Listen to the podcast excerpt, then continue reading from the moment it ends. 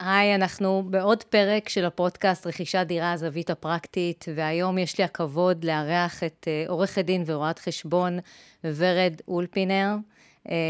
היא ראש תחום מיסוי נדל"ן ב-E Y. היי ורד, היי. מה שלומך? בסדר.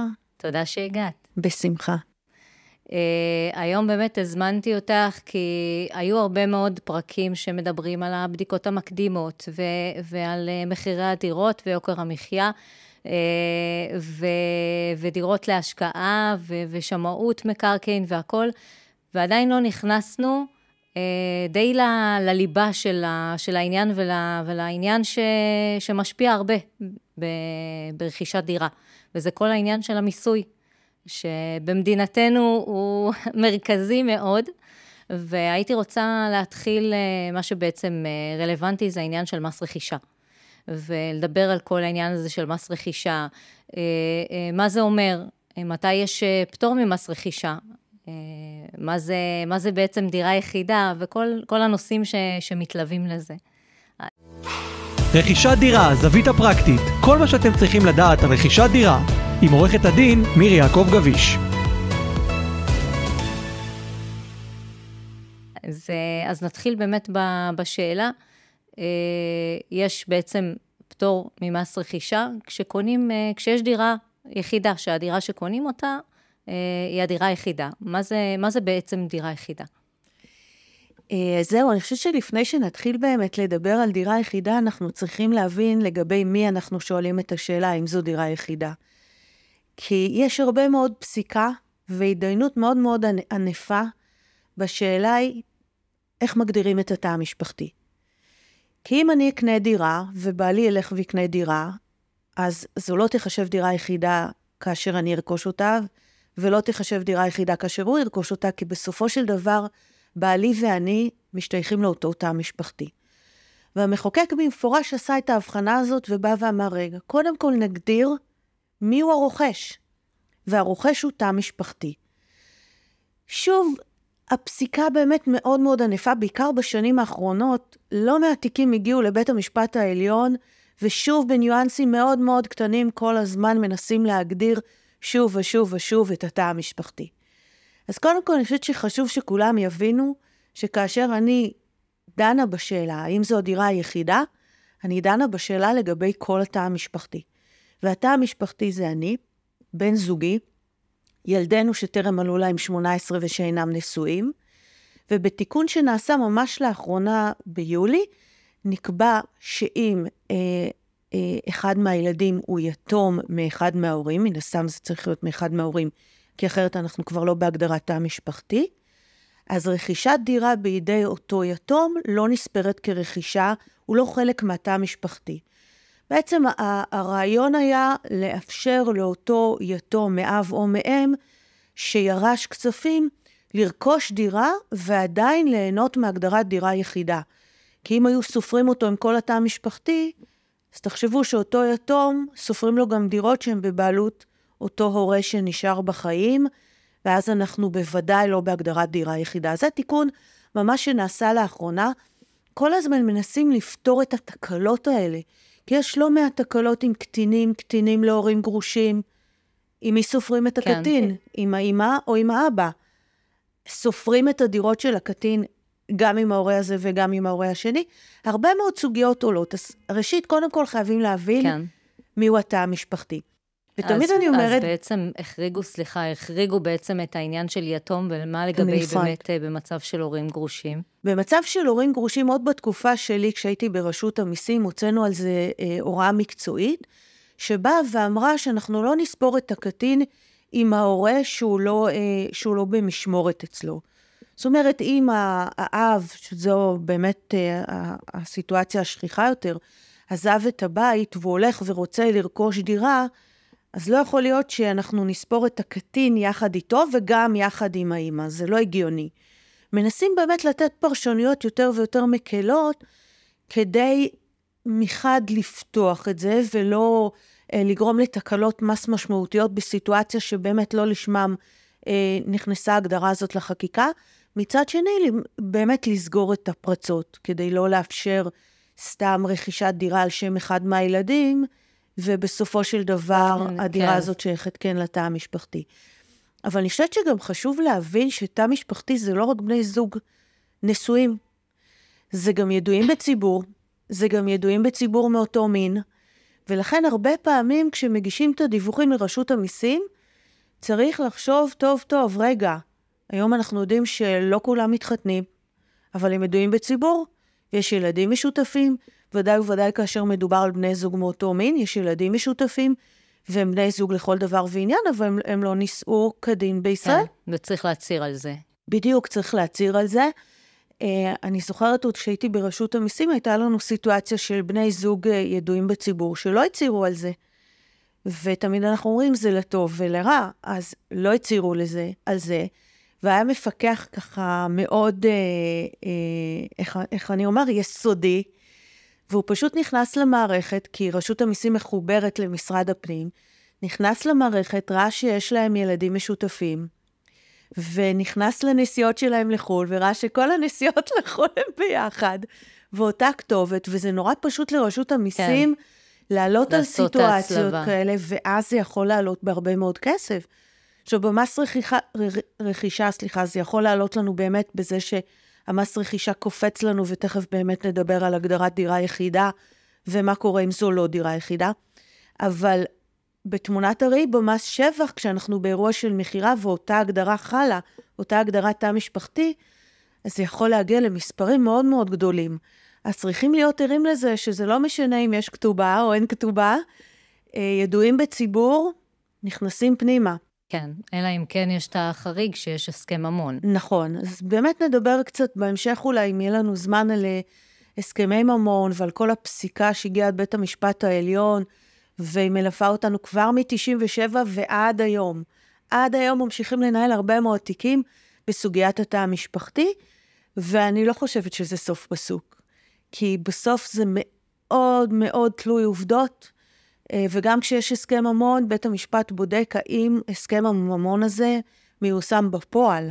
כן, שלא נעשה ספציפית לפני שרכשו את הדירה. נכון, נכון. אז זה התא המשפחתי שלנו, והוא המוכר. המוכר הוא לא אותו אחד יחיד, אלא הוא כל התא המשפחתי, הוא המוכר והוא גם הרוכש. ובעולם המס רכישה, מס רכישה הוא מס עקיף, ומס עקיף מטבעו הוא מס קשה. הוא מס שאין לו הצדקה כלכלית. תמיד אני זוכרת שאמרו לנו, כש, כשהיינו מגיעים להליכי חקיקה, עוד כשהייתי ברשות המיסים, אז אמרו לנו, זה מס נוראי, המס רכישה. אז אמרנו, נכון, אנחנו לא יכולים להצדיק אותו כלכלית, אבל הוא פשוט מקור תקציבי. אני זוכרת שתמיד כשהייתי עונה, אז הייתי אומרת, אוקיי, אולי כשהוא מספיק אה, תגמולים מהגז, ו, ופתאום מדינת ישראל מאוד מאוד תתאשר, אפשר יהיה לוותר על המס רכישה, אבל כמו שאנחנו רואים תמיד פה עלויות תופחות, פתאום מכל כן, מיני בלטמים, או מלחמה פתאום, כמו שנפלה עלינו. כן, אבל למעשה גם יש מצבים שמשלמים מס על מס, לצורך העניין, כשרוכשים דירה חדשה, אז משלמים מע"מ על הדירה החדשה, ואז משלמים מס רכישה גם על רכיב המע"מ, נכון. שזה כאילו תמיד היה בעיניי אבסורד כאילו מאוד גדול, כאילו לשלם מס על מס, זה... נכון, שזה, שזה בעצם משלמים את המס רכישה על שווי, על שווי שוק, על שווי הדירה. ועבור בן אדם פרטי שרוכש את הדירה ולא יודע להתקזז על המע"מ, אגב, גם מרבית החברות כש, כאשר רוכשות דירת מגורים לא מתקזזות על המע"מ, אם הן מייעדות את הדירה להשכרה, הן לא, מקזז, הן לא מתקזזות על המע"מ, אז המס רכישה הוא על השווי שוק, והשווי שוק כולל את המע"מ. אז עבור היחידים באמת מס הרכישה הוא מאוד מאוד גבוה, בלא מעט מקרים, או יותר נכון, זה נכון לקחת את זה בחשבון כאשר מתקצבים רכישת דירה. אז בואי נבחין קצת באמת בין דירה יחידה לסיטואציה שבה זו אינה דירה יחידה. כן. נתחיל מהדירה היחידה. המטרה של דירה יחידה באמת הייתה, או מס הרכישה בגין דירה יחידה, המטרה הייתה לתת איזושהי הטבה סוציאלית. לאותו אחד שרוכש את הדירה, אותו תא משפחתי שרוכש את הדירה, למגוריו, אגב, המחוקק לא בודק אם הדירה תשמש אותו למגוריו כן או לא, לא מעניין, פעם זה היה, לפני הרבה מאוד שנים, עוד לפני תשעים וארבע, בדקו כל הזמן גם במס שבח וגם במס... רגע, אתה מתכנן לגור בדירה או לא מתכנן לגור בדירה? אז ירדו מזה, כי הבינו שאין לזה סוף. אז לא בודקים אם, אם יש כוונה להתגורר בדירה, אבל באמת הבחינה היא האם זו דירה יחידה, והטבת המס ניתנה אך ורק ברכישת דירה יחידה. שעד סביבות של שני מיליון שקלים, זה מיליון תשע מאות שבעים ומשהו, כן. זה מיליון תשע מאות שבעים וחמש למיטב זיכרון, כן, מיליון תשע מאות שבעים ושמונה, זה התעדכן ממש עכשיו. אנחנו פטורים ממס רכישה. ואז יש לנו מדרגות, כשגם המדרגות, הן מדרגות מקלות הרבה יותר, מאשר בסיטואציה שאנחנו רוכשים דירה שהיא אינה דירה יחידה. אז בדירה יחידה עד מיליון תשע מאות שבעים ושמונה, זה כמעט שבעים ותשע אפילו, אנחנו, יש מדד, אין מה לעשות. אנחנו פטורים, ואז אנחנו קופצים למדרגה, כל ההפרש בין המיליון תשע מאות שבעים ושמונה לשני מיליון שלוש מאות ארבעים ושבע, אנחנו בשלושה וחצי אחוזים, ואז יש לנו מדרגה נוספת שהיא עד שישה מיליון, שאנחנו בחמישה אחוזים, ואז כבר אנחנו קופצים לשמונה אחוזים ועשרה אחוזים, זה כבר בדירות המאוד מאוד יקרות. אבל חשוב להבין שאנחנו מדברים על מדרגות. זאת אומרת, רק ההפרשים. עד הסביבות השני מיליון אנחנו באמת פטורים, ואחר כך רק על ההפרש של ה-שלוש מאות ארבעים או שלוש מאות וחמישים אלף שקלים, אנחנו מתמסים בשלושה וחצי אחוזים, וכל הזמן זה קופץ במדרגות, ותמיד אני אומרת, אפשר פשוט להיכנס לסימולטור של רשות המיסים, מאוד ידידותי, מאוד קל, מכניסים שם את ההגדרה שזו דירה יחידה, את הסכום, והסימולטור הזה מחשב לנו את מס הרכישה, ולא צריך לשבור את הראש, ולשבת עם המחשבון בטלפון כן, הסלולרי נכון. שלנו, ולחשב, כי זה מדרגות, פשוט, פשוט מדרגות. פשוט כותבים בגוגל מחשבון מס רכישה, ודרך האתר של רשות המיסים, ומכניסים באמת הסכומים, וזה... זה מוציא את התוצאה. כן, וזה מאוד מאוד ידידותי, ובמקום להתחיל לעשות באמת את כל החישובים של המדרגות בטלפון הנייד שלנו. אבל למעשה שאת כל הזמן, את אומרת אנחנו, זה מי שזכאי בעצם לפטור ממס רכישה, זה מישהו שהוא אזרח ותושב ישראלי. לצורך העניין, אם הוא אזרח ישראלי, אבל הוא לא מתגורר בישראל, והוא מוגדר כתושב חוץ, לפי הגדרות שלא ניכנס להם כרגע, אבל מי שעונה להגדרות האלה יודע, הוא פשוט לא זכאי לפטור ממס רכישה. נכון, הזכאות היא על בסיס תושבות. בכלל עולם המס עובד על בסיס תושבות, ולא על בסיס אזרחות, חוץ מאמריקאים שממסים על בסיס כלל עולמי, את כל האזרחים ואת כל אלה שיש להם גרין קארד. מרבית המדינות ממסות על בסיס תושבות, ולכן גם הטבות המס, הרעיון הוא לתת הטבת מס סוציאלית, למי שמתגורר כאן. אז הטבת המס היא באמת על בסיס תושבות, ו- ולא על בסיס אזרחות. אפשר לקבל הקלת מס, עולה חדש, או מי שרוצה לעלות לארץ, יש לו הקלה מיוחדת, שהוא יכול לרכוש את הדירה שנה לפני שהוא עולה, ועד שבע שנים אחרי שהוא עולה, ונהנה מהקלות של עולה חדש, שזה הקלות משמעותיות עוד יותר מדירה יחידה, אבל מי שרוצה ליהנות מהקלה של דירה יחידה, יכול לרכוש אותה כשהוא עדיין לא תושב, והוא יכול להגיע לישראל כתושב חוזר ותיק, או כעולה חודש, בתקופה של שנים עשר חודשים אחרי. אבל בגדול, רק על בסיס תושבות, כן. אוקיי. צריך לזכור שזו הטבה סוציאלית, אז ולכן היא מתבססת על, על התושבות שלנו. כן. עכשיו, מהי דירה יחידה בכלל? כן. יש ירושות, יש נכון. מתנות, יש פתאום דירת ירושה שאנחנו יכולים לנצל לגבי הפטור מס שבח שהוא ספציפי, ומס הרכישה גם מתלבש עליה. אז בגדול, דירה יחידה היא אותה דירה שאמורה לשמש למגורי, אבל היא לא חייבת לשמש למגורי, אבל בואו נדבר על המקרה הקלאסי. הדירה בדרך כלל שמשמשת למגורי, ואני רוצה, היום נולדו לי ילדים, אני רוצה לעבור לדירה יותר גדולה, או הפוך, הילדים פרחו מהקן, ואני רוצה לעבור לדירה יותר קטנה. תמיד מדברים על המשדרגים, משדרגים, משדרגים, על המשפרי כן. דיור, אבל גם בדיונים האחרונים, כשהיו בחוק ההסדרים בוועדת ועדת כספים, כל הזמן הערנו את תשומת ליבם של חברי הכנסת, שימו לב, זה לא... ומשנמכים גם. נכון, נכון, בני זוג מבוגרים, הילדים עזבו את הקן, והם לא רוצים את הדירה הגדולה הזו, הם מעדיפים לעבור לדירה יותר קטנה, עלויות יותר נמוכות, תחזוקה יותר נמוכה, ארנונה יותר נמוכה. נכון. והם גם לא רוצים את כל הדירה הגדולה הזאת, כן. שעומדים חדרים ריקים, הם צריכים חדר אחד לנכדים, לא צריכים יותר מזה. אז תמיד צריך לזכור שזה, בגם, שזה לא רק משפרי דיור, אלא גם באמת מי שרוצה לעבור לדירה יותר קטנה, אני לא קורא, אני לא, לא רוצה להגיד משנמכי דיור, כי הם גם משפרי דיור. כן. זה, זה לא בהכרח, זה לא בהכרח אה, הגודל שקובע. אה, אז אבל מאפשרים... אז למעשה, אם לצורך העניין, אני אה, אה, ירשתי אה, שליש דירה, אה, או אפילו אה, שתיים או שלוש דירות, שבכל אחת יש לי אה, רבע דירה או שליש דירה, כל זה לא נחשב בעצם לדירה כשאני באה ורוצה לרכוש דירה?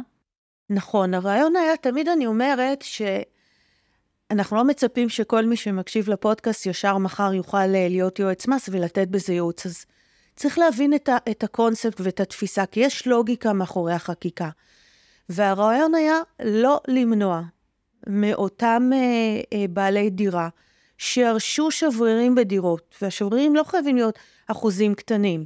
תכף אולי נדבר באמת על האחוזים. אבל לא למנוע מהם את האפשרות לשפר את איכות חייהם, ולעבור לדירה יותר גדולה, אם נולדו להם ילדים, רק כי הם מחזיקים עוד כל מיני שברירי דירות, מכוח הורשה, מתנות שניתנו לאורך השנים מההורים, או מסיבות כאלה ואחרות. אז תמיד צריך לזכור, שככל שאנחנו מחזיקים שברירים, בדירות אחרות, שזה פחות משליש, או בדירת ירושה, שזה פחות ממחצית, זה לא מלכלך לנו את האפשרות ליהנות מהגדרת דירה יחידה, כשאנחנו נרצה למכור את הדירה שלנו, ולעבור לדירה יותר גדולה. עדיין נהנה ממדרגות כן. המס של דירה יחידה. אז רגע, אני רוצה להתעכב על הנקודה הזאת, כי את אומרת דברים מאוד חשובים. את אמרת בדירת ירושה, זה עד, עד חמישים אחוז, כלומר נכון. פחות מ-חמישים אחוז, או כולל חמישים אחוז, לא, כולל חמישים אחוז, עד חמישים אחוז כן. אם מחזיקים, אז, וקונים דירה, זה לא נחשבת לדירה, לדירה נוספת, ובמצבים אחרים שזה לא בירושה, אז, אז זה עד, זה עד שליש. נכון. אוקיי, נכון. אז זה, זה נקודה שהיא מאוד חשובה. כן. כי הרבה פעמים אה, עושים את, ה, את הבלבול הזה בין השניים, ו, ומדברים רק על, עד שליש גם בדירות ירושה. אז, אז ההבחנה הזאת היא חשובה. אגב, פעם זו הייתה חקיקה, אה, כשבזמנו העברנו את זה, זה באמת היה שליש, וכל הזמן צחקנו, אה, אוקיי, מישהו עשה פה חשבון של שלושה ילדים, אה, אבל באמת כדי להקל... אז העלו את האחוזים, את, את אחוזי ההחזקה, ומדובר על חמישים אחוזים. אנחנו צריכים לזכור שהרבה פעמים בסיטואציות של הורשה, או של מתנות, גם אם אני ארצה למכור את הדירה, אני לא אוכל למכור אותה. ואני רוצה לשפר את איכות חיי, או לעבור לעיר אחרת ולרכוש דירה אחרת, ואני חסומה. עכשיו, הדיפולט שלנו, אם אנחנו לא בהגדרת דירה יחידה, הוא קטסטרופה. שמונה אחוז מס רכישה, מהשקל הראשון, עד שישה מיליון אה, פלוס, כן. ואז אנחנו קופצים כבר לעשרה, לעשרה אחוז, אז אנחנו בשיעורי מס מאוד מאוד גבוהים, זה מס עקיף, הוא מס על שווי, והרבה פעמים הוא יכול להפיל עסקה. כן, במיוחד שמחירי הדירות אה, רק אה, הולכים ועולים, והיום נכון. דירה ממוצעת אה, באזור המרכז, אפילו דירה קטנה, זה סביבה שני מיליון שקלים. נכון. אה, וצפונה. נכון, נכון, נכון. אז צריך באמת מאוד מאוד להקפיד, כשרוכשים דירה, אה, להיכנס ל, ל, ל, לתנאים, לבדוק טוב טוב את התנאים שנקבעו בחקיקה ואת ההגדרה, כדי להבין שאנחנו בסדר. אנחנו עדיין נהנה מהמדרגות של דירה יחידה. אני חושבת שהתנאי אולי הכי שכיח, ובאמת לגביו יש הכי הרבה שאלות, זה... מהי תקופת החפיפה? הרבה פעמים אני קונה דירה, גם אם אני קונה דירה יד שנייה, זה לא שאני קונה את הדירה ומחר בבוקר אני יכולה להיכנס, אבל גם רק בנקודת הזמן הזו אני אומרת, אוקיי, אני רוצה להתחיל למכור את הדירה הישנה שלי. מהי תקופת החפיפה האפשרית? כי אנחנו נמצאים בסיטואציה שיש לי דירת המגורים שלי, הלכתי ורכשתי דירה, עוד לא קיבלתי חזקה. כי אני רוכשת דירה, גם אם לא רכשתי דירה על הנייר, אנחנו בינתיים נדבר על דירה יד שנייה, אבל זה לא שרכשתי היום דירה, ומחר בבוקר מפנים את הדירה ואני יכולה לעבור. גם אם הם מפנים אותה, אני צריכה להתאים את הדירה, בדרך כלל אנחנו נרצה לעשות איזשהו שיפוץ, שיפוץ כאן. כן, יכולים לעבור שישה חודשים, לפעמים אפילו שנים עשר חודשים, עד שבכלל נכנסים לדירה. אז המחוקק מאפשר תקופה של שמונה עשרה חודשים, שהיא תקופת חפיפה, עד למועד שבו אני חייבת למכור את הדירה הישנה שלי. עכשיו, פה אני מדגישה צריך למכור את הדירה הישנה. זאת אומרת, בסיטואציה שבה רכשתי דירה, תכננתי לעבור, ובסופו של דבר אני אומרת, אני לא רוצה, לא רוצה לעבור לדירה החדשה שקניתי. אותה אני רוצה למכור. תשימו לב, אין לגביה את האפשרות לקבל את המס רכישה של דירה יחידה. זאת אומרת, זה יקפיץ לי לגבי הדירה השנייה שרכשתי, מס רכישה גבוה, גם אם אני מתכננת למכור אותה. כן. כי החקיקה ממש מדברת על זה, רכשתי דירה, זו הדירה השנייה שלי, אני צריכה למכור את הדירה הראשונה. וגם אם אני אמכור את הדירה השנייה, ונשארתי עם דירה אחת. כן, התחרטתי. לגביה, ו... התחרטתי, התחרטתי, זה לא עוזר שהתחרטתי. אני קודם כל אשלם את המס רכישה הגבוה לדירה השנייה, ואז אני אוכל למכור אותה. אבל אני לא אוכל לשלם, לא אוכל לקבל את המס רכישה של דירה יחידה. אז זה צריך לזכור, כי אני נשאלת לא מעט את השאלה הזאת, כי הרבה פעמים רוכשים דירה ופתאום לא מסתדרים עם המשכנתה, או פתאום לא רוצים לעבור, כי הילדים, פתאום יל, ילדים מתבגרים, אני לפחות זוכרת את עצמי בתור מתבגרת, ואני ממש רחוקה משם, שאמרנו להורים שלי, אנחנו לא עוברים מכאן, לא עוברות, אנחנו רק בנות, לא עוברות מכאן. זה לא עוזר. המס רכישה לדירה השנייה יהיה גבוה, גם אם החלטתם לא לעבור לשם ולהישאר בדירה הישנה. אז זו נקודה שצריך לזכור, חקיקה מאוד דווקנית בנקודה הזאת, ואין דרך חזרה. אוקיי? אין דרך חזרה, זה רק יקפיץ לנו את המס רכישה ל-שמונה אחוז על הדירה השנייה, ואז נמכור אותה, אז הרבה פעמים זה באמת בחסרון כיס. כן. כי אם, הפ... אם התקופה לא ארוכה ולא נעשתה איזושהי השבחה, אז כל העלויות העקיפות האלה, שכר טרחת עורך דין ומס רכישה, כל העלויות, והתיווך, כן, בדיוק. שיפוץ. כן. שיפוץ. אז הרבה פעמים אנחנו נמכור את הדירה באמת בחסרון כיס. צריך לחשוב טוב טוב לפני שקונים דירה, זה לא נכנסים פה לקניון למטה וקונים ג'ינס. זה לא המצב. נכון, לגמרי.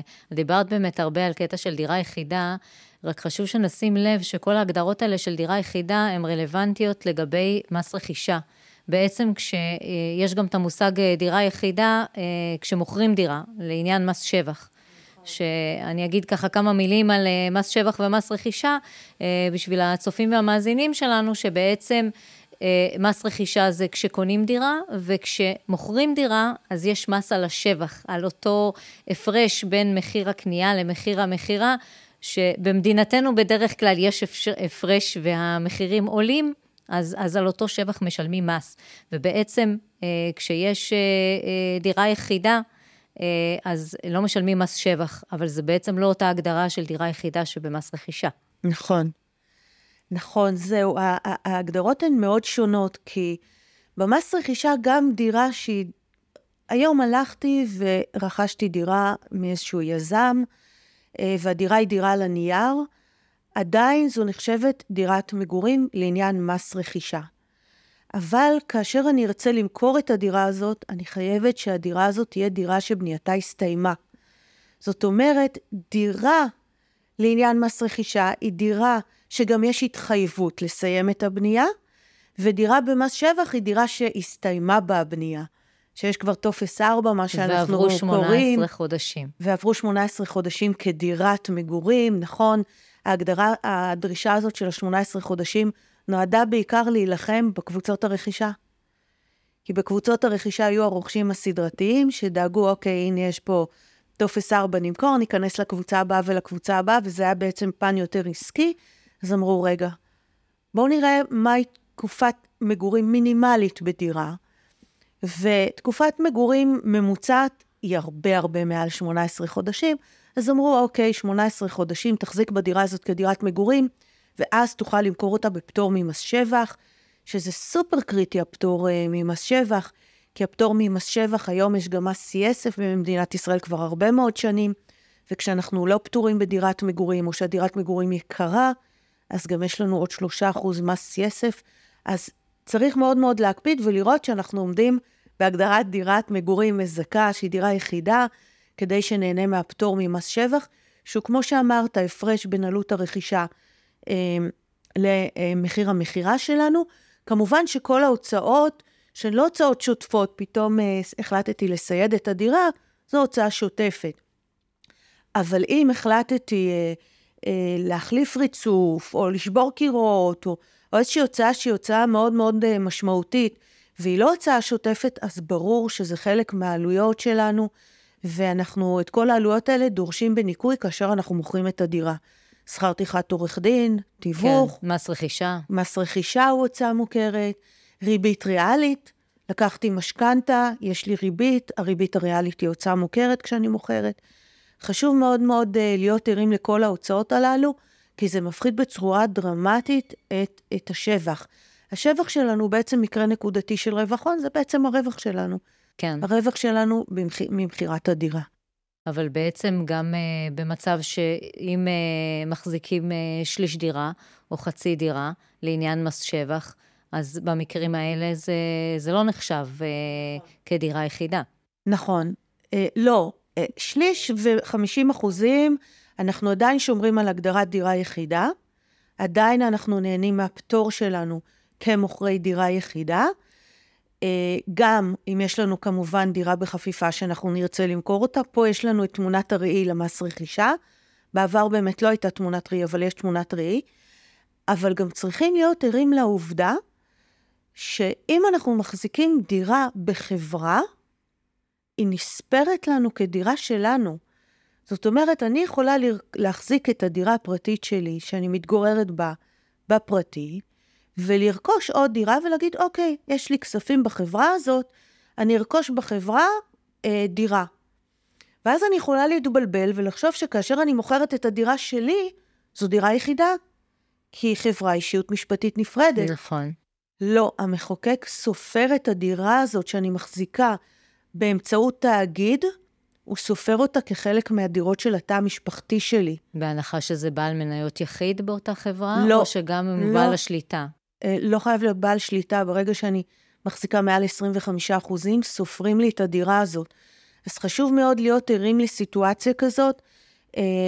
זו סיטואציה שאנחנו מכירים בחברות גוש חלקה, בניינים הישנים, נכון. שיש שמחזיקים בדירה באמצעות מניות, אז ברור שאני מחזיקה שם בדירה, הרבה פעמים הדירות האלה הן צבועות, ו, וזה נחשב לי שאני מחזיקה בדירה, כי יש לי את היכולת, לתפוס ספציפית ולמכור ספציפית את הדירה. אבל יש מקרים שבאמת קיימות דירות בתוך חברות, וסופרים אותן, אז לא לשכוח.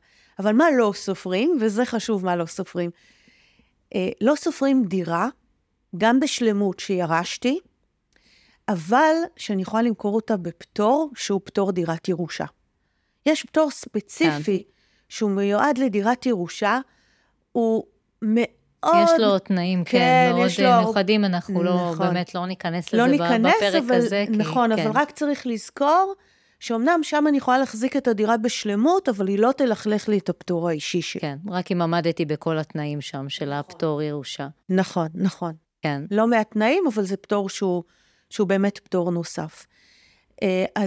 אז אם אנחנו עד כאן מסכמות את הנקודה הזאת, אז דירה יחידה במס רכישה, היא נהנית באמת מפטור וממדרגות, ממס שהוא באמת עולה וקופץ ככה, עם מדרגות מאוד איטיות של שלושה וחצי חמישה אחוזים, ולא ישר כן. קופצים לשמונה אחוזים.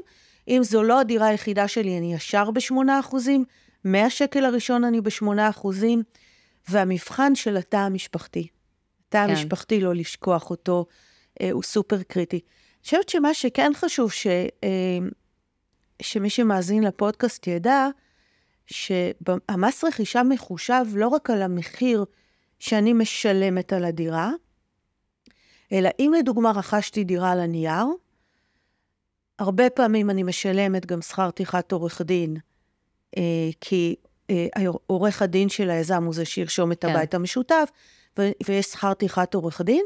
הפסיקה קבעה במפורש, שגם אם אני משלמת בנפרד לאותו עורך דין, המס רכישה הוא על הכל. זה נכלל, כן, במחיר של הדירה. נכון. אז זה לא לשכוח את זה, זה לפעמים סכומים אה, שהם בהחלט מהותיים, למרות שהיום כבר שכר הטרחה כן. מוגבל. זה מוגבל ל-חמשת אלפים שקלים. נכון, אבל עד שווי מסוים של דירה, כן. ועל דירות יקרות הוא לא מוגבל, ואז המס רכישה באמת יכול לקפוץ אה, בצורה מאוד מאוד אה, משמעותית. אז זה צריך אה, לזכור. ומה קורה לגבי הצמדות? בדרך כלל יש הצמדה הרי למדד כשקונים דירה חדשה, וזה סכומים שלפעמים יכולים להוסיף עוד מאות אלפי שקלים למחיר הרכישה, אז זה גם נחשב כחלק מעלות הרכישה? לא, כי את עלות הרכישה אנחנו בוחנים ביום העסקה. ביום העסקה. בדיוק, ביום העסקה. זאת אומרת שאם אחר כך התווספו עוד מאה אלף שקלים למחיר, כל ההצמדות לא רלוונטיות. לא מחשבים. לא.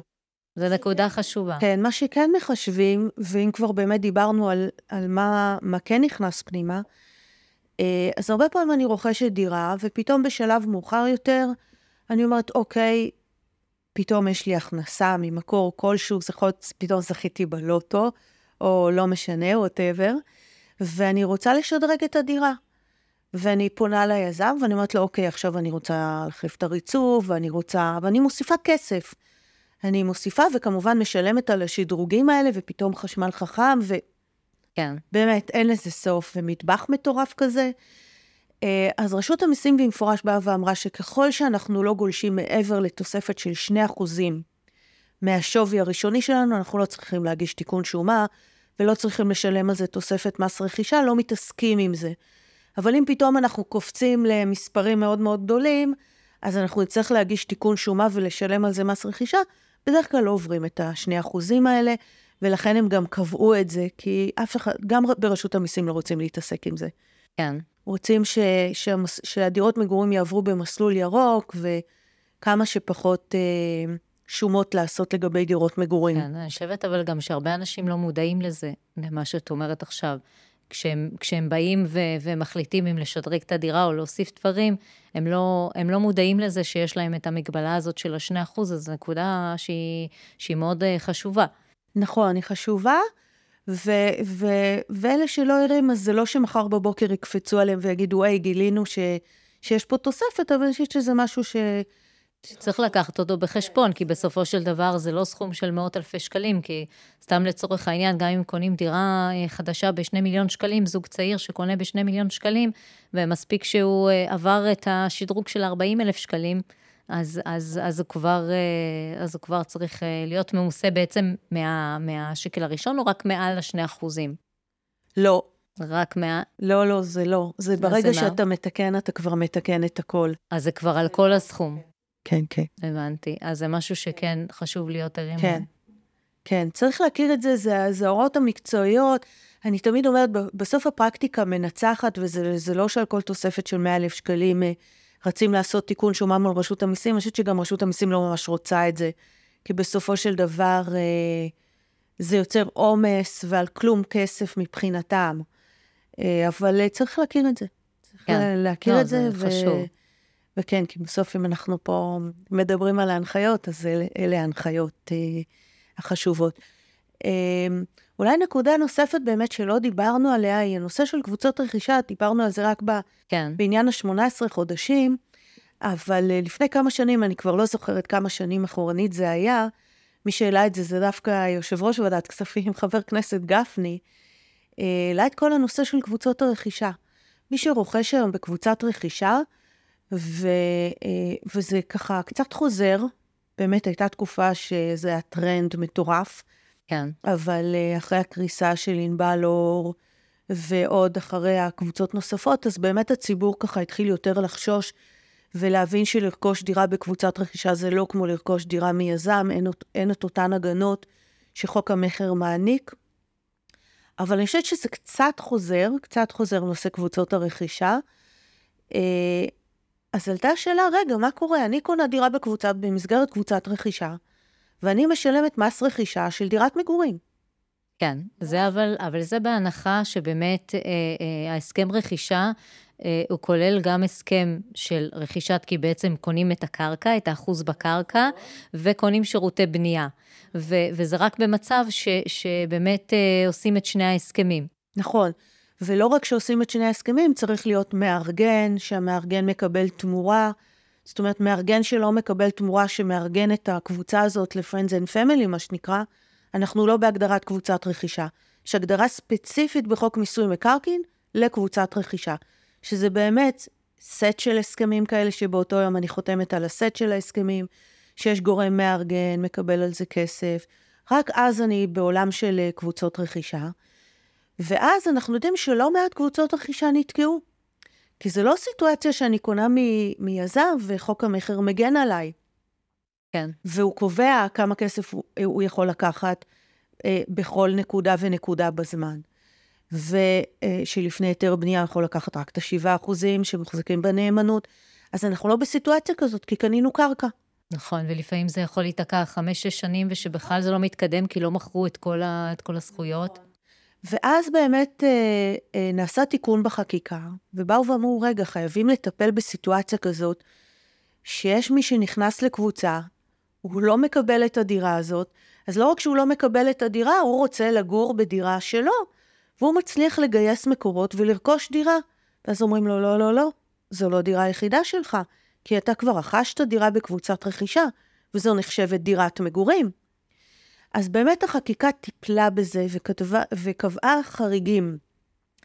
והיא באה ואמרה שאם בתוך אה, ארבע וחצי שנים, או ארבע שנים, אה, למת... ארבע שנים או ארבע וחצי שנים, זה ניואנסים כאלה קטנטנים. ממועד החתימה על ההסכם בקבוצת רכישה בעצם. נכון, ממועד הרכישה, עדיין עוד לא קרה שום דבר, ועוד אין קבוצה, אז אם אני אלך ורכוש דירה אחרת, היא תחשב לי דירה יחידה. לא קרה שום דבר, מה, מה זה אומר? עוד לא התחילו ש... בבנייה? כן, הבנייה לא התחילה. יותר, הבנייה לא התחילה. הבנייה לא התחילה. אני תכף, אם אנחנו רוצים לדייק את זה, אז, אז יש לנו ארבע שנים, כשהבנייה בכלל לא החלה, או אה, שש וחצי שנים, אם לא קיבלתי חזקה. זאת אומרת, ככל שאני רכשתי דירה בקבוצת רכישה, ובתוך ארבע שנים לא החלה הבנייה, אני יכולה ללכת לרכוש דירה אחרת, והיא תחשב לי דירה יחידה, כי צריך להבין, זה נועד לסייע ל- לאותו, לאותו תא משפחתי שרכש דירה למגוריו, ואין את הדירה. אין את הדירה. אז נכון, הוא נכנס לעסקה יותר מסוכנת, כי קבוצת רכישה עסקה יותר מסוכנת, ואנשים מתבלבלים ולא מבינים כמה עסקה יותר מסוכנת, תלוי כמובן מי הגורם המארגן, אבל בכל מקרה אין לנו הגנה של חוק המחר, ובסופו של דבר אני רוצה לגור באיזושהי דירה. אז המחוקק פתר את הבעיה הזאת ואמר שזו עדיין תחשב דירה יחידה, אותה דירה שאני אלך לרכוש, ככל שבאמת ארבע שנים לא קרה כלום, או שש וחצי שנים הדירה לא הסתיימה הבנייה, אז כמובן שאני יכולה ללכת לרכוש דירה אחרת. ברור שהמחוקק השאיר גם ל- לרשות המיסים את האפשרות לבחון האם זה תלוי בי שהבנייה לא הסתיימה, או אם זה תלוי בי, אני הרוכש, שהדירה הזאת עוד לא החלה הבנייה, אבל ככל שכמובן זה לא תלוי בי, אה, והנסיבות הן, אה, הן אחרות לחלוטין, הן אובייקטיביות אם נרצה, אז זה לא מונע מאיתנו לרכוש דירה אחרת, שהיא הדירה היחידה שלנו. וגם את זה חשוב להבין, הייתה תקופה שנשים הלכו ונכנסו לקבוצות רכישה, בכלל בלי להבין מה זה. אני זוכרת שסגרו אנגרים שלמים, ועשו טקסי חתימות כאלה, ופתחו עמדות על עמדות על עמדות על עמדות. ואנשים הלכו וקנו, בזמנו היה בשוק הסיטונאי, היה טרנד כזה, ואנשים הלכו לקנות דירות שם. כן, כן. כאילו זה... כי פיתו אותם, כן, שזה במחירים מאוד נמוכים, ומרוויחים מזה הרבה מאוד, ובהתחלה באמת היה, היה הפרש די גדול, אבל ככל ש... בשוק עולה, יש הפרש גדול. כן. וגם אם שוכחים שהמימון עולה לנו, כן. אז ההפרש גדול. אבל לצד, יש גם מחיר לזה, גם שבינתיים אין דירה, ו- וזה לוקח יותר זמן מלקנות אין דירה. אין דירה ואנחנו נכון? נוסעים במימון. כן. ו- ומשלמים שכירות בינתיים. משלמים שכירות, ו... כן? לוקחים את הכסף מהבנק, כי אין פה יזם ש... שאנחנו יכולים לו, לשלם לו עשרים שמונים, עשרים אחוז אה, ברכישה ואת ה-שמונים אחוז בסוף הדרך, או היום זה כבר יכול להיות עשרה אחוז ו-תשעים אחוזים, אלא בקבוצת רכישה אנחנו כל הזמן מממנים, נכון. והריבית הזאת עולה כסף. אז זה שחושבים שהמחיר הוא מוכר מחיר בוננזה, צריך לבדוק את זה טוב טוב, ו... ולפעמים כן, בשוק עולה, הכל טוב. כן. אבל כשהשוק הוא לא עולה, כפי שהוא עלה בשנים האחרונות, שהיו שנים באמת ש... שאני הקשבתי באמת לפודקאסט שהיה פה של פרופסור זליחה, אז באמת כמו שהוא אמר, היו פה שנים של עליות ערך שפתאום בשנה אחת, שלוש מאות וחמישים אלף שקל כן, בשנת עשרים ושתיים, כן. הייתה קפיצה מטורפת באמת במחירי הדיור פה בארץ, אז... כן, זה היה חריג. חריג, השוק מתקן את עצמו. כל התאר, הרבה פעמים שעושים טעויות, אלא אם כן, אנחנו כמו בתקופה, כמו עכשיו. כן, השוק שזה... קצת פחות קשה לו לתקן את העסקאות השגויות שעשינו. כן, אבל זה גם uh, תקופה חריגה ש... נכון. שגם תחלוף. נכון. Uh, בתקווה שכמה שיותר מהר. כמה שיותר מהר, נכון. כן. Uh, ומה מה קורה בעצם במצב, uh, טוב, קודם קיבלתי uh, חלקים בירושה, קיבלתי משהו במתנה, נחשוב על uh, אופטימי, דברים טובים, אבל, אבל לצורך העניין uh, קיבלתי דירה במתנה, אז יש גם בעניין הזה, גם uh, יש הוראות מיוחדות לעניין מס רכישה. נכון, אז uh, לעניין מס רכישה, כאשר אנחנו מקבלים uh, דירה במתנה מקרוב, אנחנו משלמים רק שליש מס רכישה, ואם אנחנו נותנים את הדירה הזאת במתנה לילד שלנו, שכמובן בגיר, מעל גיל שמונה עשרה, אז בדרך כלל אין לו דירה, ואז הוא לא משלם מס רכישה. אבל נניח שאנחנו נותנים את זה במתנה למי שיש לו דירה, אז הוא לא משלם שמונה אחוז מס רכישה, מי שמקבל את הדירה, כן, משלם שליש אלא מזה. רק שליש מ-שמונה אחוז, נכון. כן. וזה מאוד מאוד משמעותי, מאוד משמעותי. צריך לראות שאנחנו עונים על הגדרת קרוב, וצריך לזכור שגם כאן יש הבדל בין מס שבח למס רכישה. במס רכישה אני יכולה לתת מתנה גם לאחותי, ואחותי תהנה ממס רכישה שהוא שליש, אבל במס שבח אין פטור מתנה אם אני נותנת מתנה לאחותי, אלא אם כן הדירה הזאת התקבלה בהורשה או במתנה מההורים. אז תמיד צריך לזכור שבמס רכישה יש הקלות לכל מישהו קרוב שלי, שזה בן זוג, הורים, צאצאים, אחים, הם כולם כולם קרובים שלי. קרובים מדרגה ראשונה בעצם, כן. בחוץ מקרוב. שצאצאים זה יכול כן. להיות, כן, כמובן גם נכדים והלאה והלאה. אבל במס שבח אני לא יכולה לתת מתנה לאחותי שהיא תהיה פטורה, כי אני זוכרת בזמנו כשזה עבר, אז אמר מי שהעביר את זה, אמר, תקשיבו, אני לא מכיר אחים שנותנים דירה במתנה, משהו פה לא הגיוני, וככה זה נחסם בחקיקה. אז במס רכישה זה לא חסום, במס שבח זה חסום. זאת אומרת, צריך להיות מאוד מאוד ערים לזה, שגם אם אתה מטוב לבך רוצה לתת מתנה לאחד מהאחים, כי פתאום עשית איזה אקזיט מטורף בהייטק, ואתה רוצה לתת לו במתנה את הדירה שלך, אז אתה חייב במס שבח. אין לך פטור מס שבח, שזה לא מעט כסף, אלא אם כן זו דירה שקיבלת בירושה או במתנה מההורים, שאז עדיין יש פטור מס שבח. אז שוב אנחנו בחוסר התאמה או באי התאמה בין המס רכישה למס שבח, וצריך להיות ערים לניואנסים הקטנים האלה, כן. בין לבין. וגם צריכים להיות ערים לזה שבסופו של דבר, אם, אם למשל זו דירה יחידה, ו... ויש, ויש פטור ממס הרכישה, שוב, זה גם אותם כללים עד, עד הסכום של המיליון תשע מאות שבעים ושמונה וכו'. אז אני אומרת שלפעמים גם צריכים להיות ערים לעניין הזה, ש... שבעצם מי שקיבל את הדירה במתנה, הוא בזבז בעצם את הפטור שלו על, על אותו, על אותו שליש. נכון. והוא לא יכול כבר אחר כך כבר, כבר להשתמש, להשתמש בפטור ממס רכישה. נכון, נכון מאוד. זה נכון מאוד, וגם אם הוא ירצה למכור את הדירה ולרכוש דירה אחרת, אז זו דירה, דירת מתנה, היא דירה שכדי לנצל בגינה אחר כך פטור ממס שבח, יש מגבלה. יש לנו תקופת צינון של שלוש שנים אם אנחנו מתגוררים בדירה, וארבע שנים אם אנחנו לא מתגוררים בדירה. כן. זאת אומרת שהוא גם בזבז את הפטור שקיים ברכישת דירה יחידה, וגם אם אחר כך רוצה לרכוש את הדירה היחידה, הוא לא יוכל למכור את הדירה הזאת, אלא לאחר שלוש שנים או ארבע שנים, כן. תלוי בסיטואציה, אז באמת צריך לחשוב על זה. אנחנו נתקלים בזה הרבה מאוד פעמים באמת, כשהורים... הורים רוצים לקנות דירה נוספת ולא לשלם מס רכישה, ואז הם, הם רושמים אותה על שם אחד הילדים. ואז, ואז לפעמים הם לא לוקחים בחשבון, גם כשמגיעים אליי, אז אני הרבה פעמים אומרת להם, בואו תשימו לב מראש, רגע, הוא לפני חתונה, הוא עומד כאילו זה, הוא ירצה עוד שנה, שנתיים לרכוש דירה משלו, אתם בעצם חוסמים אותו. אז זה דברים באמת שצריך לחשוב עליהם מראש. נכון, גם על שם מי רושמים את הדירה. נכון. יודעת, אני תמיד אומרת, אמנם כל הביזנס שלי זה מיסוי נדל"ן, זה מה שאני עושה. אבל אני תמיד אומרת, אני לא נותנת לזנב לקשקש בכלב. בסוף יש את הדין הכללי, והוא כל כך הרבה יותר חשוב מהמיסים. אני זוכרת עוד כשהייתי ברשות המיסים, הגיעה אליי, ו- וכל הנושא הזה של התא המשפחתי ככה התעורר, אז עבר פסק דין בבית משפט עליון, פסק דין פלם, וכולם דיברו על זה, וואו, אפשר באמת אה, אה, אה, להעביר הסכם המון, ולתת לו כמובן תוקף שבית, בבית משפט לענייני משפחה, וזה כל כך פשוט וכל כך קל, ו- ואיזה יופי, והיה לנו מס רכישה של דירה יחידה, ו- וגם במס שבח יש לזה משמעות מאוד מאוד גדולה.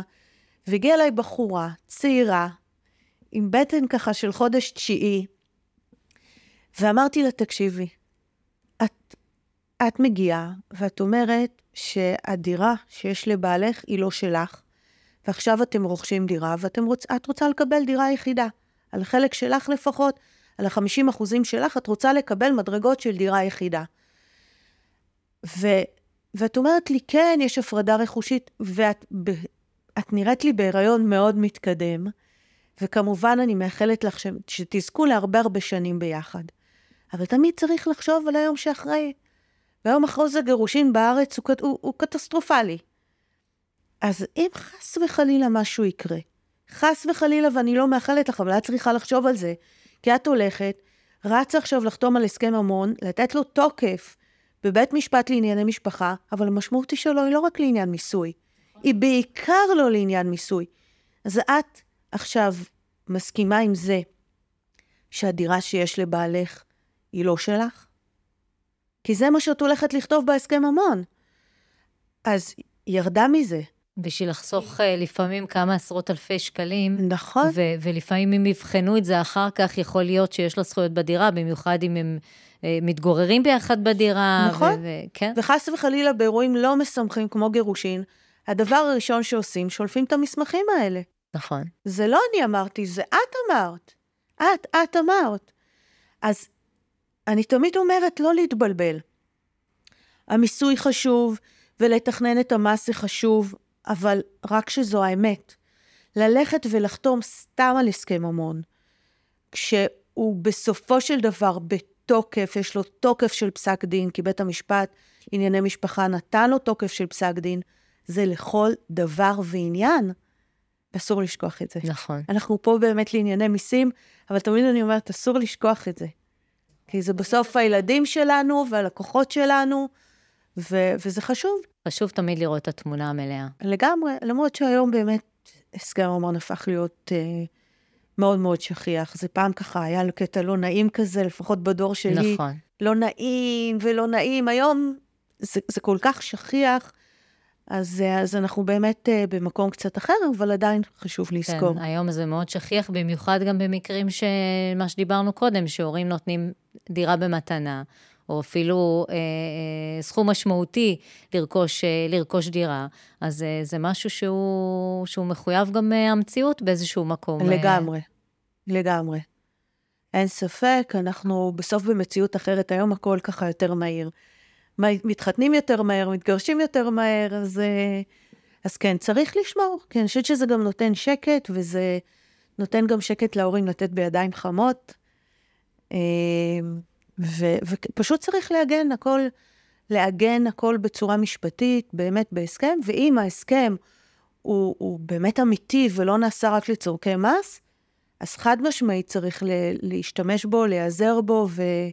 ולתכנן את זה נכון אחר כך את הרכישות. חד משמעית. כן, ברור.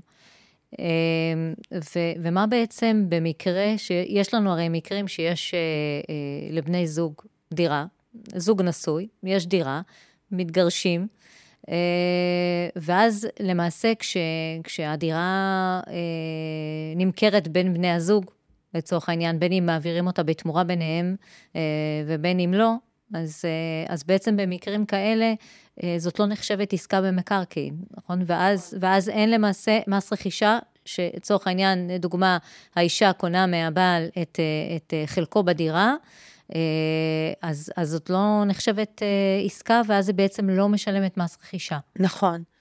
יש בעצם שני אירועים בחוק מיסוי מקרקעין, שהם בכלל לא אירועים של מחירה, שבה המחוקק ואמר, מדובר פה על אירועים טעונים, שזה גירושין, וזה חלוקה ראשונה של עיזבון. כשברור שבשני האירועים האלה אי אפשר לבוא ולהגיד שהעברה של הדירה או נכסי המקרקעין הם ללא תמורה, כי מדובר בדרך כלל לעסקאות חליפין. האישה תיקח את הדירה, הבעל ייקח את הכסף. זה בדרך כלל לא מבטרים ככה ללא תמורה. ולכן התעוררה סיטואציה שצריך לקבוע פטור ספציפי. אחרת, אנחנו באירוע מס גם בצד של המס רכישה, וגם בצד של המס שבח, כי אנחנו לא באירועים שהם ללא תמורה. אותו דבר לגבי חלוקה ראשונה של עיזבון בין יורשים. יש מספר יורשים, ואומרים, אוקיי, אתה תיקח את הדירה הזאת, אני אקח את הדירה הזאת, או אתה תיקח את הדירה ואני אקח את התכשיטים, או את המניות אה, אה, שיש אה, בבורסה. אפשר לחלק איך שרוצים חלוקה ראשונה של עיזבון, ועדיין זה לא אירוע מס. כי המחוקק בא ואמר, אני רוצה לאפשר בסיטואציות שהן כל כך טעונות רגשית, לחלק את הנכסים בצורה כזאת, ש, שתביא לסוג של הפרדה, ולא להשית על זה מיסים. אז אין לנו מיסים, לא מס רכישה, לא מס שבח באירועים האלה, גם בגירושין. אגב, לא צריך גט בבית דין רבני, צריך... הסכם גירושים, שקיבל תוקף פסק דין בעצם. נכון, זה צריך להיות אגב, בדיוק. אגב גירושין, בעבר הרחוק אמרו את הגט, וזה יכול לקחת הרבה מאוד שנים, אז כמובן צריך באמת את פסק הדין שמדבר על ההפרדה הרכושית, ובחלוקת עיזבון צריכים להיות מאוד מאוד ערים לזה, שזו חלוקה ראשונה של העיזבון. כן, עוד עשינו... לפני שנרשמו הזכויות. אפשר לרשום את הזכויות, כי הרבה פעמים רצים ורושמים בטאבו את הזכויות, זה לא מפריע לנו, אבל מה שנבחנו, מה קורה דה פקטו. אם פתאום אני לקחתי דירה אחת ואני כבר מתגוררת, או הבן שלי מתגורר בדירה, וזו דירה שירשתי עם, או, או היורש ירש את זה עם האחים שלו, ואומר, אוקיי, אתה תתגורר בדירה הזאת, ואתה בדירה הזאת, ואתה בדירה הזאת, וזה שנים כבר מתגוררים כך בדירות, בהחלט רשות המיסים יכולה לבוא ולומר, זו חלוקה ראשונה של העיזבון, זו החלוקה הראשונה. אז צריכים להיות... גם במקרה שמזכירים את, ה, את הדירה, ומקבלים את הדמי שכירות. ונהנים מהפירות, נכון, נכון. אז צריכים להיות מאוד רגישים לזה, שחלוקה ראשונה היא חלוקה שחייבים לנצל אותה. לנצל אותה כדי להפריד בין יורשים, כי ככל שהזמן חולף זה יותר קשה, אנחנו נצטרך להרים את הנטל מול רשות המיסים, בעוד שאם לבצע את החלוקה הראשונה הזאת די בסמוך, אפילו לא נצטרך להביא אישורי מיסים, נוכל ללכת ולרשום ישר בטאבו. אבל ככל שהתקופה חולפת, ו- ו- וחולפות חמש, שש שנים, אפילו לעתים תקופה קצרה יותר, נבוא לרשום בטאבו, הטאבו יבוא ויגיד, לא, לא, לא, חלפה פה תקופה ארוכה, לכו תביאו אישורי מיסים. אז צריך לנצל את זה כדי להפריד. אני תמיד אומרת, אני מאוד מאוד אה, בעד הפרדה בין יורשים, כי ככל שהזמן חולף גם המחלוקות עולות, ואז הרבה פעמים מאוד קשה לבצע את ההפרדה הזאת. כן. כמובן שצריך לזכור ככה, זה בסוגריים, כי זה, כי זה לא נושא הפודקאסט פה, צריך לזכור לעבוד על שובעים נטו ולקחת בחשבון את המס, כי היום כבר דירות מגורים מתמסות במדינת ישראל מעבר לדירה אחת, אבל, אבל להבין ש, שזה אירועים שהם אירועים שבכלל לא אירוע מחירה, אז חייבים לנצל את זה.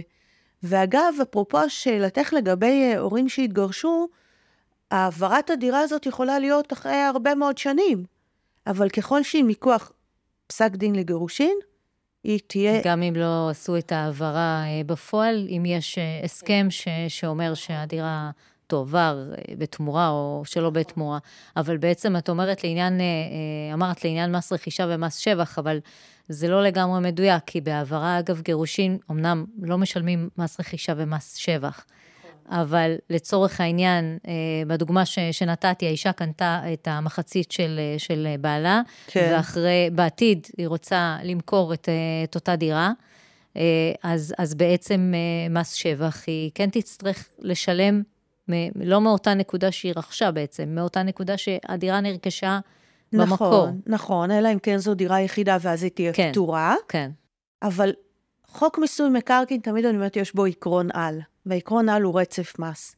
רצף מס אין לנו במס העקיף כמו במס רכישה, אבל במס שבח, שהוא מס ישיר, המס שומר על רצף, זה עקרון רצף המס. זאת אומרת שתמיד אנחנו נשלם מהנקודה האחרונה שלגבי השולם שבח.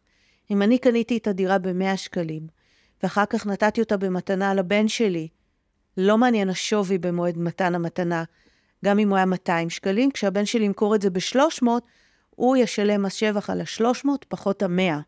וזה לא משנה שהמס רכישה שולם לפי מאתיים, כי ביום המתנה, נניח שהוא היה צריך לשלם מס שבח, ביום המתנה השווי של הדירה היה מאתיים, והוא שילם מס שבח לפי, מס רכישה לפי מאתיים, כשהוא ימכור ב-שלוש מאות, המס שבח שיחושב לו הוא לפי חוזרים מאה. חוזרים לרכישה המקורית, כן, תמיד. כן, מנגנון של כניסה כן, לנעלי, אלא בדיוק. אלא אם כן, זו דירה היחידה שלו. זה... ואז פטורים, ואז אנחנו לא צריכים להיכנס ו- לחישובים. כן, ואלא אם כן, זו דירה שהתקבלה בירושה, ו... והיו שם, ולא התקיימו כל התנאים, שכרגע לא נמנה אותם, אבל, נכון. אבל תמיד צריך להסתכל. נכון. כן. נכון. ובעולם של המס רכישה באמת, אולי גם שווה לדבר על ההקלות שיש במס רכישה. כן, למשל במצב שיש, שיש נכה. נכון. מה ההגדרה בעצם באמת? זהו, ההגדרה היא, אה, אה, בהגדרה יש הרבה מאוד חלופות לנכה. אה, זה קודם כל נכה, זה נכה וזה עיוור, אה, וזה גם... אה, אה, אה, זה נכה, זה עיוור, זה נפגע פעולות איבה, זה בן משפחה של חלל, חלל צהל, כולם כולם נכנסים להקלות של תקנה אחת עשרה, זו תקנה אחת עשרה לתקנות מס רכישה, כשהמחוקק בחר לתת שיעור מס מופחת של חצי אחוז בלבד מס רכישה בנסיבות האלה. לא משנה מה שווי הרכישה בעצם, אבל יש, יש לזה תנאים, אבל גם אני שנייה חוזרת אחורה, ל, ל, שאת אומרת נכה, הרי לצורך העניין יש כל מיני אחוזי נכות שמוכרים בביטוח לאומי, מה, מה המינימום שצריך בשביל להיות מוגדר כ, כנכה? אז זהו, אז, אז אני חושבת שבאמת יש את נכי רדיפות הנאצים, ששם האחוזים הם שונים, יש הרבה מאוד הגדרות או... או נכה שנהנה מ... שאין לו יכולת הסתכרות, שנהנה מגמלה מביטוח לאומי, האחוזים הם שונים. בדרך כלל השכיח ביותר, זאת אומרת, מה שבדרך כלל פונים לרשות המיסים, זה או נכות מאה אחוז, או תשעים אחוז משוקלל. ש-תשעים אחוז משוקלל זה, זה לעתים כן. הרבה יותר מ-מאה אחוז. ואז אפשר לקבל את הפטור הזה פעמיים בחיים. כן. אז צריך לחשוב טוב טוב, מתי אנחנו מנצלים, מנצלים את הפטור הזה, כן. ו- וחייבים גם, זו דירה שצריכה להירכש לצורך מגורים. נכון. ורשות המיסים בודקת את זה. רשות המיסים בודקת שאותו נכה רכש את הדירה הזאת למגוריו, או למגורי בן זוגו אגב. לא חייבים שהרוכש הוא יהיה נכה, זה גם יכול לשמש למגורי בן זוגו, אם בן זוגו מוגדר נכה. גם זה בסדר. וגם עם ילדים, ילדים, נכון, נכון, גם עם ילדים שהם ילדים אה, נכים, שכאן צריך לעבור אה, אישור של בית משפט לענייני משפחה, כי בעצם אנחנו שורפים להם פטור.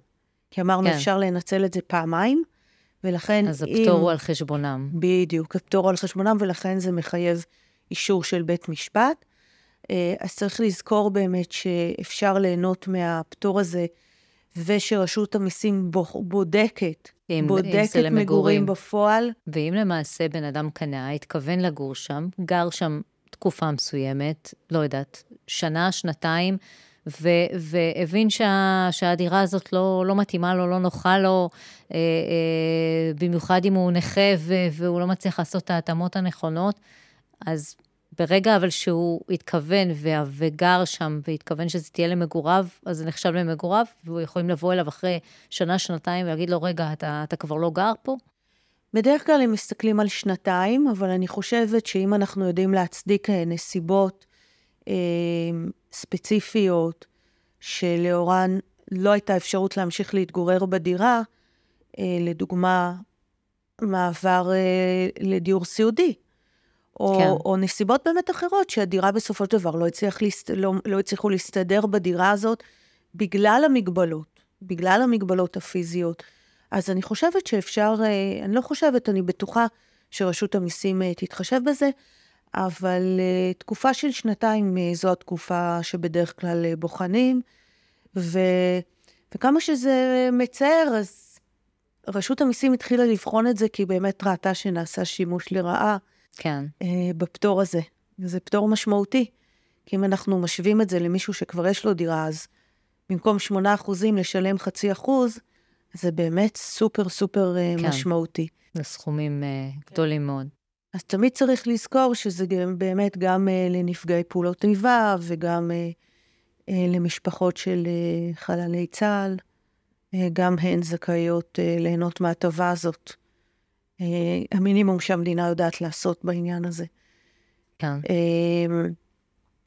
אז זו באמת נקודה שחשוב לציין, ופטור נוסף שיש לנו בתקנות מס רכישה, יש לא מעט פטורים, ואנחנו נדבר אולי על העיקרים באמת, כן.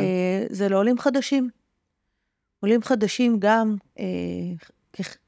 כחלק מעידוד העלייה, אז יכולים לרכוש את הדירה שנה לפני העלייה, או עד שבע שנים. שבע שנים אחרי, והם יכולים גם לרכוש עסק וליהנות מהקלת מס רכישה של חצי אחוז, כמובן שיש תקרה, זה לא שאין פה תקרה, התקרה היא שניים וחצי מיליון, אז יש תקרה, והם יכולים גם לרכוש קרקע ולבנות עליה את בית המגורים, או קרקע ולבנות עליה עסק, והם יכולים לנצל פטור אחד על דירה ופטור אחד על עסק, זאת אומרת, זה לא... על דירה או על קרקע בעצם. על דירה או קרקע, או קרקע או על עסק, אבל אחד כזה ואחד כזה, הם לא יכולים לנצל את זה לדוגמה כן. על שתי דירות. ותושב חוזר, תחת, זה נופל תחת מה? לא. לא? תושב אין? חוזר לא נהנה מהקלות, רק עולה חדש. רק עולה חדש. גם לא תושב חוזר ותיק. כן, רק עולה חדש, יכול ליהנות מהקלות האלה. כן. תושב חוזר הוא פעם היה כאן, אז הוא כבר לא נהנה מהקלות. אז הוא כבר לא, גם אם הוא חוזר אחרי עשרים או שלושים שנים לארץ, הוא, הוא לא זכאי. נכון. הוא יקבל את, ה, את החבילות הטבה שיש לתושב חוזר וכל מיני... נכון. אבל, אבל לא, לא את זה. לא את המס רכישה. כן. הבנתי. נכון. אוקיי. אה, כן, אז זה הקלות שחשוב. אה, אני מנסה לחשוב אם יש... אה, אה, עוד, אה, יש אולי עוד ניואנסים שאם תרצה אפשר לדבר עליהם. אה, סיטואציה לדוגמה שאני רוצה לרכוש שתי דירות קטנות, כי אני משפחה מאוד גדולה ואני רוצה לחבר את הדירות. מה קורה בסיטואציה כזאת? קניתי שתי דירות. כי זה באזור שבונים בו דירות קטנות, או כי יש לי הרבה מאוד ילדים, כן. ויש משפחות מרובות ילדים, נכון. ורוצים לרכוש שתי דירות, וישר לחבר את הדירות, אז בסיטואציה כזאת, רשות המיסים בהחלט מכירה בזה, כרכישה של דירה אחת. אנחנו כמובן נצטרך להוכיח לרשות המיסים, שחיברנו כן. את הדירות, אבל זה בהחלט אפשרי, ואנחנו נהנה מה, מהמדרגות של דירה יחידה.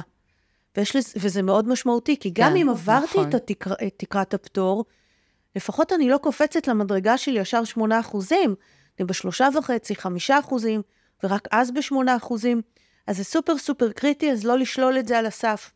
כן, זה משהו שיכול להשפיע הרבה פעמים, כאילו על ההחלטה אם, אם לקנות, צורך העניין לפעמים רוצים לגור ב, באזור מסוים, ובאותו אזור אין דירות מאוד גדולות, ו, ובמקרה מוצאים ככה שתי דירות צמודות, ו, וזה משהו שבאמת הקלה שהיא מאוד חשובה. כן, ועוד יותר מזה אני אומר שגם לא חייבים לחבר את כל הדירה.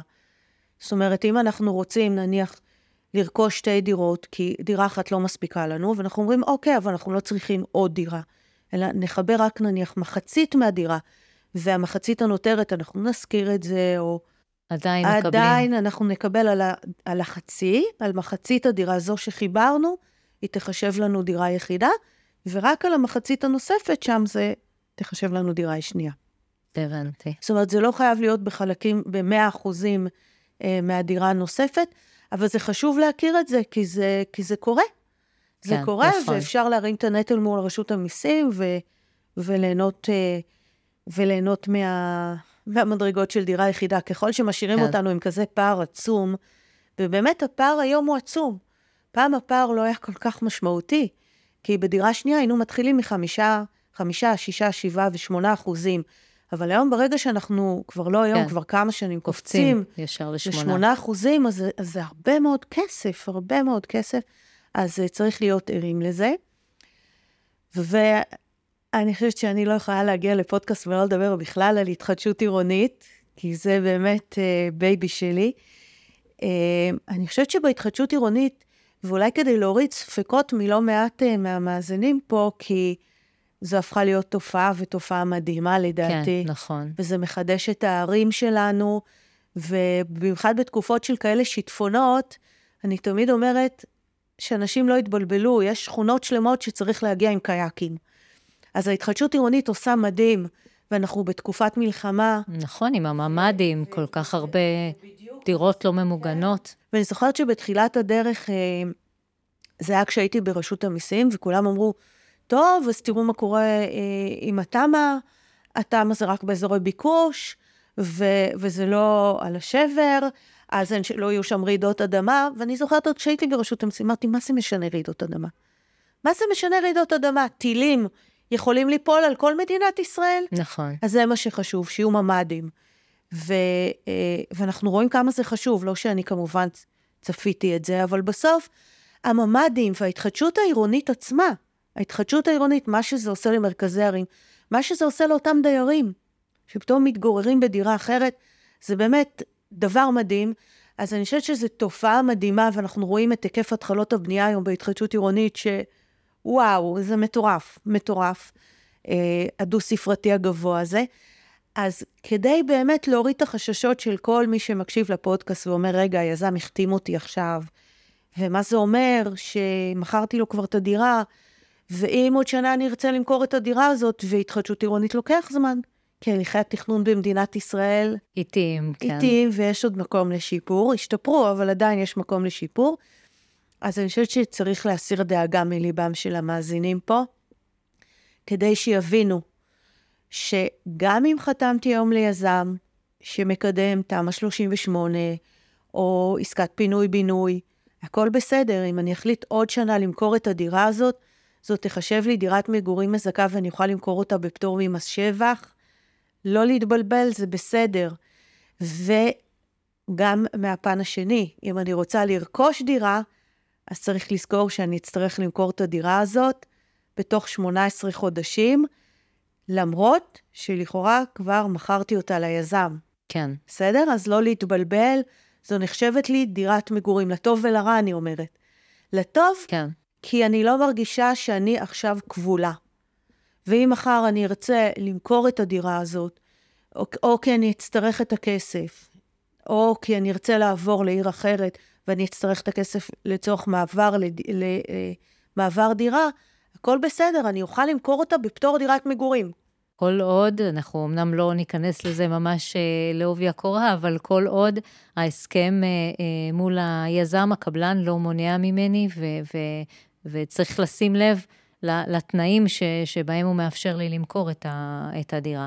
נכון. בדרך כלל הוא מאפשר, אבל, אבל נכון. צריך לשים לב uh, לתנאים. נכון, אז, אז היום באמת עורכי דין דיירים מאוד מקפידים, שהדיירים יוכלו למכור את הדירות ולא להשאיר אותם כבולים, שזו בעצם סיטואציה שגם מקשה מאוד על החתמת דיירים, וגם היא לא נכונה. היא, היא פשוט לא נכונה ברמה הכי הכי אנושית, אם נקרא לזה.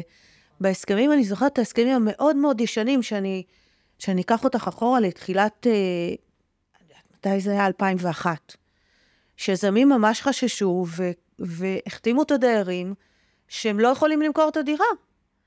זה יצר סיטואציה מאוד מאוד בעייתית, כי אתה לא יכול עכשיו לקבוע לדייר, שהוא ימשיך להחזיק בדירה כן. הזאת שש ושבע ושמונה שנים. כן, וגם היה עשר שנים. והיו גם עשר וכן. שנים, נכון. אז אני חושבת שזה, שדיירים צריכים להבין שהיום הם כבר לא כבולים, זה נכון שצריך לבדוק את ההסכם, ההסכמים החדשים הם כבר לא, עורכי דין דיירים כבר יודעים לשמור על הדיירים שלהם, כן. כדי לא לכבול אותם לעסקה עצמה. כן. אז גם זה סופר חשוב, כדי שלהוריד את החששות מחתימות. פשוט להבין שזה לא חוסם אותנו. כן. טוב, אני באמת, אני חושבת שהשכלנו הרבה, ואני מאוד מודה לך על הסקירה הזאת של כל הדברים שקשורים למס רכישה, שאנחנו רואים שיש לזה הרבה מאוד הסתעפויות והשלכות מאוד מאוד גדולות, וצריך גם לקחת את זה בחשבון מול הרבה מאוד דברים בהרבה סיטואציות, בין אם זה מתנה, בין אם זה ירושה, בין אם זה ניסויים, יש, יש כל כך הרבה הסתעפויות, וחשוב, וחשוב מאוד לשים לב, להיות ערים. אנחנו כמובן לא, לא נהפוך למומחי מס בעקבות הפרק הזה, אבל המטרה של הפודקאסט היא באמת לתת כמה שיותר ידע לאנשים, כדי להבין פחות או יותר מה הנקודות שיכולות להוות מוקש, ואז בעצם להיות ערים לזה. כמובן שבסופו של דבר חשוב להיעזר בעורך דין שמומחה לתחום ויודע ללוות אותנו בכל העניין הזה, אבל גם להיות ערים למה לשאול אותו, מה לבקש ממנו, מה לשים לב, מה, מה, מה לבדוק. נכון, נכון, כן, מיסים, ברגע שאנחנו בסכומים כל כך מהותיים, וכשרוכשים דירה, זו בדרך כלל העסקה הכי גדולה שאנחנו נעשה בחיינו. כן. אז שווה לבדוק את זה כדי לא ליפול.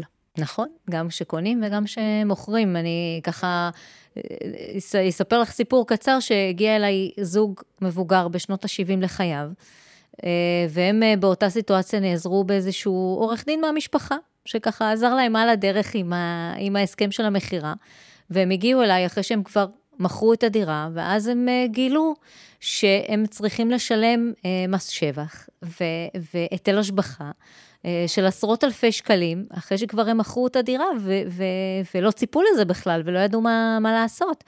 וזה משהו שהוא באמת מאוד בעייתי. עכשיו, זה לא אומר שהם לא היו צריכים בסופו של דבר לשלם את המס, אבל כשאתה יודע את זה מראש, ובודק את זה מראש, ומודע לזה, אז יש לך את הבחירה אם למכור את הדירה, או לא למכור, אם למכור במחיר הזה, או לבקש מחיר יותר גבוה, כי אתה יודע שאתה עכשיו צריך לשלם חמישים, שישים, שבעים אלף שקל למיסים. אז ואותו דבר גם ש, שרוכשים דירה. נכון, חד משמעית. חד משמעית, זה, זה, ההפרשים יכולים להיות באמת עצומים, ו, וכואב הלב, כי זה סתם, כן. סתם. ומי שחושב שמוחרג, אוקיי, מכרתי את הדירה אחרי תשעה עשר חודשים, אז זה בסדר, לא, אין סמכות להאריך את המועדים האלה. לא את זה, ולא לקצר את ה-שמונה עשרה חודשים במס שבח. טוב, נו, החזקתי את הדירה כדירה שבעה עשר חודשים, ולא שמונה עשרה, אין, אין למנהל מיסוי מקרקעין סמכות, כי זה תנאי מהותי בחוק. כן. אז, אז צריכים להיות ערים לזה. כל הזמן אומרים לי, טוב, אולי אפשר לפנות לרולינג, אין רולינגים על הדברים האלה. כן, אין, אין שיקול דעת. אין שיקול זה, דעת. זה מאוד אין. נוקשה, כן. תנאי מהותי בחוק, אין שיקול דעת, אי אפשר להאריך מועדים כשמדובר על תנאי מהותי, אלא רק בתנאי פרוצדורלי. כן. צריך לזכור את זה, אין גמישות. נכון, אבל רק לפעמים... באמת, כן, אבל נקודה קטנה באמת, כש, כשלמעשה אני קונה דירה חדשה אה, מקבלן, ועוד לא מכרתי את הדירה שלי, אז בעצם ה-שמונה עשר חודשים, אה, אה, זה בעצם לא שמונה עשר חודשים, זה בעצם שנים עשר חודשים שנספרים לי ממתי שקיבלתי את הדירה החדשה. נכון. כלומר, ש, שלא עכשיו מצב שאני קניתי דירה, שהבנייה שלה תסתיים בעוד שלוש ארבע שנים, ואני לא יכולה להיות כבולה ל-שמונה עשר חודשים, כי, כי לא יהיה לי איפה לגור בזמן הזה. אז בעצם במקרה הזה, סופרים שנים עשר חודשים מהיום שקיבלתי את הדירה החדשה, נכון, מהקבלן. נכון. כן. כן. זה התקופה הארוכה מבין שמונה עשר כן. חודשים, או שנים עשר מתפיסת חזקה, כשרכשתי כן. דירה על הנייר. כן. שזה בדיוק הרציונל, מה ש... שזה, כן, שזה חשוב, שיאפשרו לאנשים נכון. באמת... נכון, נכון. קונים דירה על הנייר, לפעמים זה שלוש וארבע שנים, אז לא מצפים שאנשים אה, ימכרו מהר, מהר, מהר. נכון. אוקיי, תודה רבה לך. בשמחה, תודה לך.